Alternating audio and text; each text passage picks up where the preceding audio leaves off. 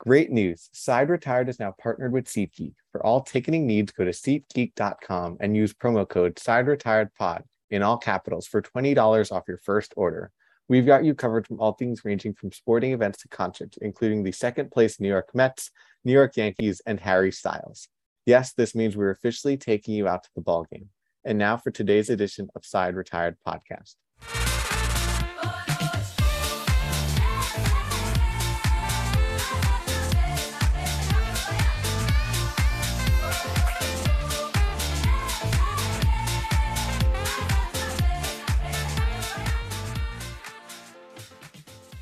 Well, that's the most energy you're gonna get out of, me today because you know we started this weekend series. Mets needed to win at least one baseball game, just one baseball game. I think I gave you guys a preview. I think it was on Thursday where it was Mets need to win one game. Even if you win two games in the division, is really looking in great hands. They won zero games. Jacob DeGrom pitched and he stunk. Max Scherzer pitched and he was worse. Chris Bassitt pitched and he did make it out of the third inning. So I am not doing great today. But James and Jack, how are you guys doing today? Dylan, James, yeah. James and I took, you know, upon ourselves to record by ourselves. James made the bold prediction that the Mets would get swept. I followed up by saying, if you're in the Mets or a Mets fan, that absolutely cannot happen. And it is currently Armageddon in Queens. Sa- you know, Sal Licata is currently being exposed by freezing cold takes. Frank the Tank needs to have someone, you know, make sure he's not going to totally take over all of bar- Barstool content and run them into the ground. It is chaos on the streets. And if you are a loyal side retired fan, you remember the first time Dylan, James, and I were united. I was in a similar position. Gerrit Cole had been taken deep by Xander Bogaerts, Rafi Devers, and Kyle Schwarber in the wild card game. And the Yankees were suffering a defeat unprecedented in my lifetime. Dylan, this is probably the closest that's been to you since then. And I don't want to know. I want to ask you how you are. I want to see the raw emotions. What is going on in Queens? Okay, so for context, we're recording this at around 11 o'clock Sunday night. Sunday night baseball just ended, maybe what, half an hour or so ago. And it's a roller coaster of emotions. It was confidence in this team Friday saying, okay, we're not going to sweep the Braves because we did go. The crazy thing about this series, we came into it. If we swept the Braves, the division was mathematically over. The Mets would have been celebrating around this time in the Atlanta Braves clubhouse. The exact opposite occurred. We didn't win a single game. There's disappointment, there's anger, there's frustration, and then there's just the it's the Mets this was always going to happen. And it's a roller coaster of those three emotions going through back to back to back. And it's not, maybe it's like 33%. Come on, Regis guys. I think that's one third of those anger, sadness, and admittance and acceptance. But when you look at it, Jacob DeGrom, Max Scherzer, and Chris Bassitt combined for a 6.91 ERA in three starts. That just can't happen and we could list and if you wanted to me if you wanted me to and i'm probably not going to every single person in this lineup with the exception of jeff mcneil underperformed. Brandon nimmo stunk. Pete alonso stunk. Francisco lindor stunk. Eduardo escobar september is over buddy because you stink now. Mark Canha stunk. Guillorme stunk. James mccann's hitting 190 and is still starting in major league baseball. Nobody on this team did anything this weekend with the exception of jeff mcneil Seth Lugo, and Edwin Diaz, because thank God he struck out William Contreras in that at bat, because that would have been the icing on the cake. Contreras strutting up there with the narco intro song and then hitting an absolute tank off of Edwin Diaz would have been a disaster. But Jack, how am I feeling right now? Anger, sadness, and the Mets are gonna Met. Now, one player who maybe doesn't deserve as much hate as the others because it was his first ever Major League Baseball series Francisco Alvarez got the call up, and right before the biggest stage, arguably he's seen ever, not arguably, he's ever seen. And, you know, he kind of, you know, I mean, not really much can be expected of him, but, you know, uh, he kind of, he did not perform. He did not earn it. He did not get his first MLB hit. He, not, you know, it was lackluster performance, you know, characteristic of the entire Mets lineup. What are the early impressions? Or, you know, I mean, there's apparent frustration with the front office and the mishandling of his call up. What do the Mets do from here now that they have MLB Pipeline's number one prospect who just has now a terrible taste in all of Mets fans' mouth. So it was a weird situation in that September 1, and even when James McCann got hurt earlier this year, it was like, oh, we have this guy who's raking in at the time, I think it was Binghamton. And he made sense to call him up and be the everyday catcher, give him the shot, see what happens. And they didn't. And then September 1 comes around, they called up Mark Vientos, which I think everyone was excited about. And they called up, I think it was Michael Perez to be the third catcher. Patrick Mazeika used to be in the organization to be that third catcher. And they didn't call up Alvarez. They said, all right, I guess it's going to be next year. Give him his chance. With six games left in the season, it just seems like a panic move and that they wanted some spark shot in the arm, brave series. Let's call the kid up. Can't really say he's 20 years old. He's the youngest baseball player in the league, I think, right now. Uh, I think he's 20 in 160 days or whatever. I think so. Whatever. He's the youngest player in baseball. So can you get upset with him? No. He was thrust into a situation, called up Thursday night for three games against the division rival and said, All right, kid, you're the guy that has to now save us. And that's sort of an uncomfortable slash uncalled for position to throw him into.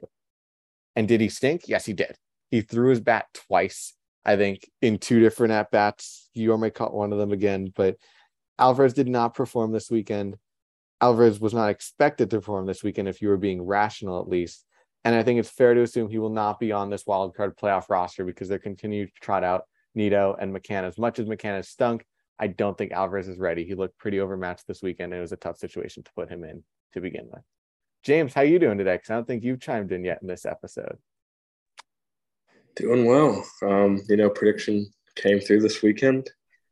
Um, you know, Yankees still kings in New York as usual. Um, you know, the king, the king just can't live in Queens. You know what I mean? That's kind of that's kind of the way I see it. So, another another good weekend to be a Yankees fan. Jack, you got any more grilling questions to ask me? What is now? You go into a, a three game series where we've talked about the flukiness that even a seven game series could have.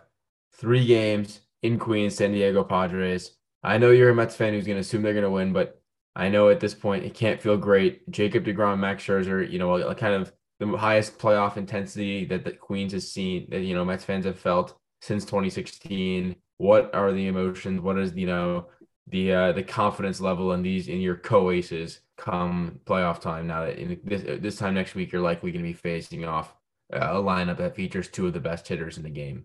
Well, if the Mets had lost tough games all weekend, where it was Kyle Wright battled Max Scherzer and they lost two to one, it would be a completely different story. But it's the matter that these were the biggest games of the season, and each of the big three starting pitchers came up small. And Jacob DeGrom he's the best pitcher on the planet. And I think Jack, even as a Yankee fan, you're going to agree with me. When Jacob DeGrom is on, he's untouchable and he's the best pitcher in baseball. The only problem is he has a five ERA in his last five starts. He's not pitched well. There's injury concerns that I'm. I know there are people online saying, "Oh, he's dropping his elbow. He's not throwing his slider as much. Something's wrong with Jake."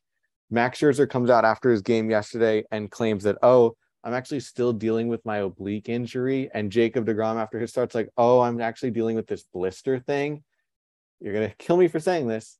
It sounds like we're setting up for what happened with Gerrit Cole last season. In the he's got a lingering injury, and if he doesn't perform, here's his excuse why. And I know I'm not, I don't want to start a Gerrit Cole debate on this argument, and we'll get to Gerrit Cole starting in a divisional game next week. But it seems like the confidence in both of these in both of these starters, as well as Bassitt. I didn't listen to the post game yet to see what was the excuse for why he was god awful today. But it's setting up for if we lose to the Padres, we already have our excuse. If DeGrom was hurt, Scherzer was hurt, but don't worry, we'll be back next season. So the confidence, as much as you said you're a Mets fan, you're going to say it's high. It's really not right now. Yu Darvish dominates the Mets. Blake Snell has had an amazing second half. Now, do I think our offense is better than what we showed in Atlanta this weekend? Yes. And is it possible that we absolutely rake against Blake Snell and Joe Musgrove? Yes. But these are pretty evenly matched teams right now between the Mets and the Padres. And it's going to be an exciting three game series at Citi Field next weekend, which of course we will be covering for Side Retired. So check out the Side Retired YouTube channel. Lots of videos will be up there because we will try to get to as many of those three games as possible. Wait, what about what about the Phillies though? I thought the Phillies are still in play to get that they've, spot. They've fallen far enough behind the Padres. It seems like the Padres have locked. Are they still? Yeah, they're one game behind. I just looked. I think it's pretty likely the Padres will hold on to that spot. But who has the who has the tiebreaker? I think the Padres do, but the Phillies have the tiebreaker over the Brewers for that six spots, which is why it seems like that's going to be. Um, Brewers are done. They're two games back, and if they, it's true that they have the walk, the no, they can't have. If they had the tiebreaker, they'd already be eliminated. No. No, because it's two games. So if the Phillies lose out and the Brewers win out, Brewers Okay, are up yeah, by yeah, three. Yeah. Up by one. Okay. That's the same with the Mets Brave situation right now.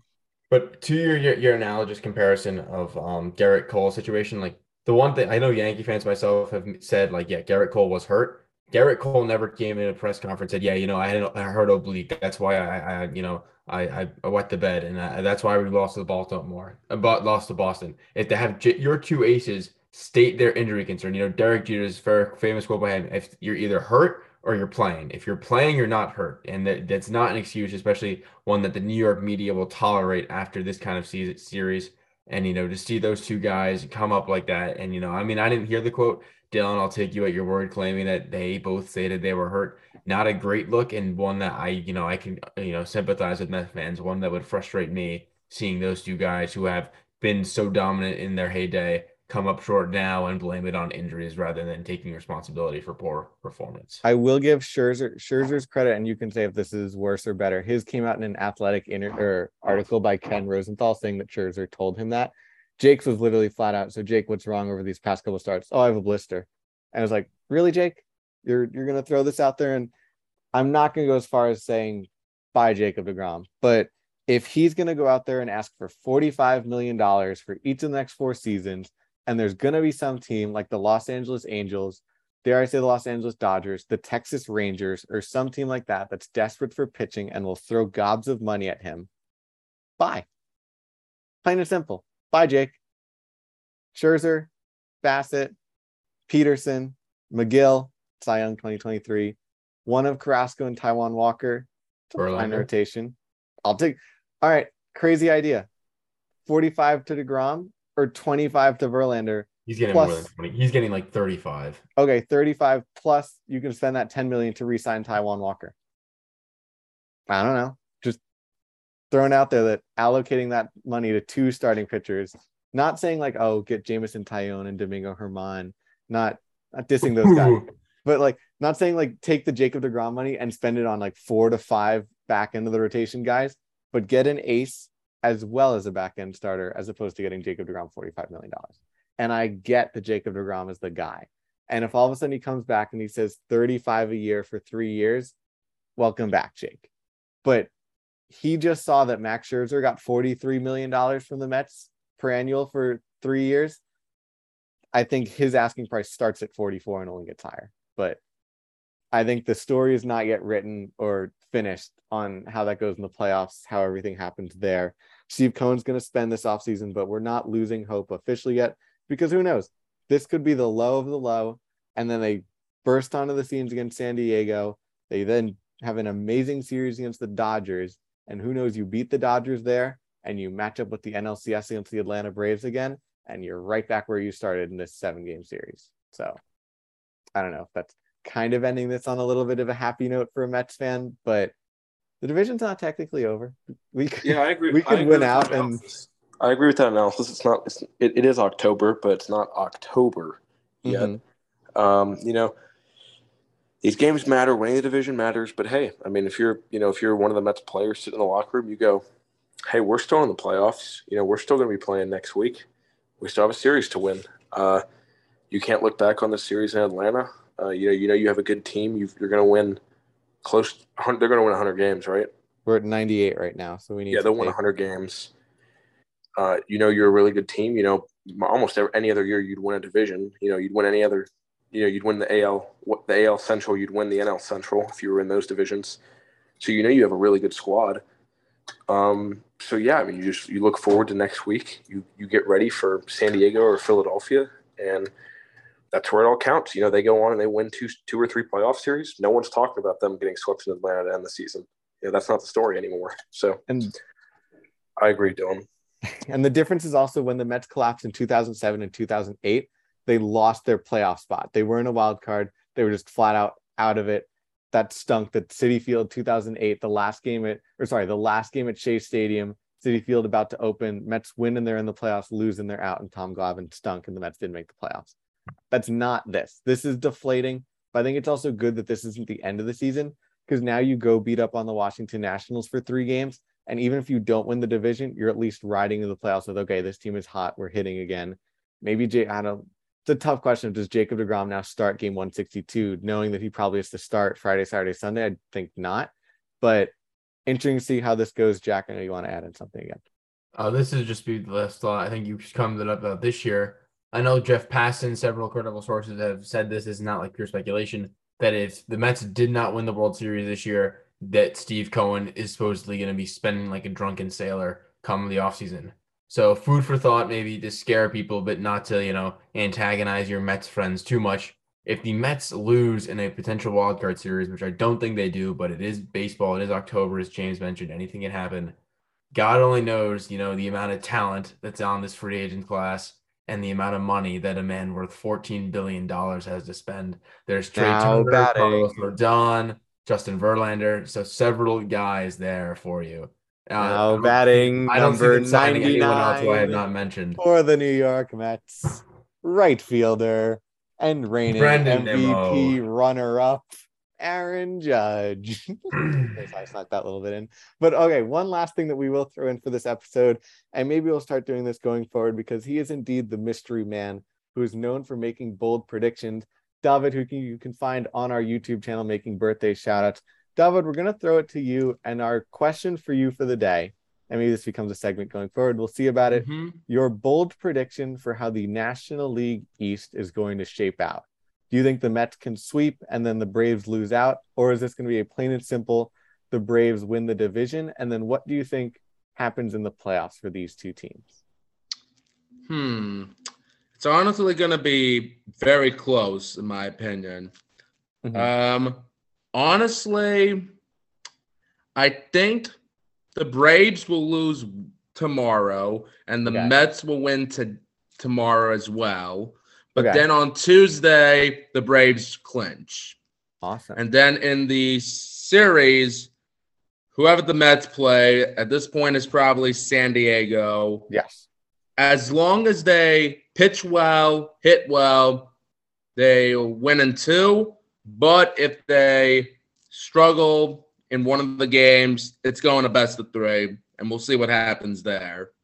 Awesome. Well, thank you for the analysis, David. And of course, you guys can catch us on Twitter, Instagram, and YouTube. David will be making great videos there, as well as lots of fun episodes, fun interviews lining up for the next couple days as we get you ready for playoffs. We're going to have a couple of guys coming on to represent their teams. I know we did this at the trade deadline where we talked about teams, what they needed to do. We have a couple guests lined up to talk about how their teams did. Looking forward to the playoffs as well as a couple of great interviews. So if you haven't checked out our interview with the Georgetown baseball head coach, Edwin Thompson, that was a fun interview for me as well as we interviewed Cubs top prospect Matt Mervis, who just crushed his 36th home run on the minor league season. So, Jack, James, and David, we will be back with an episode Wednesday morning. So, until then, the side is retired.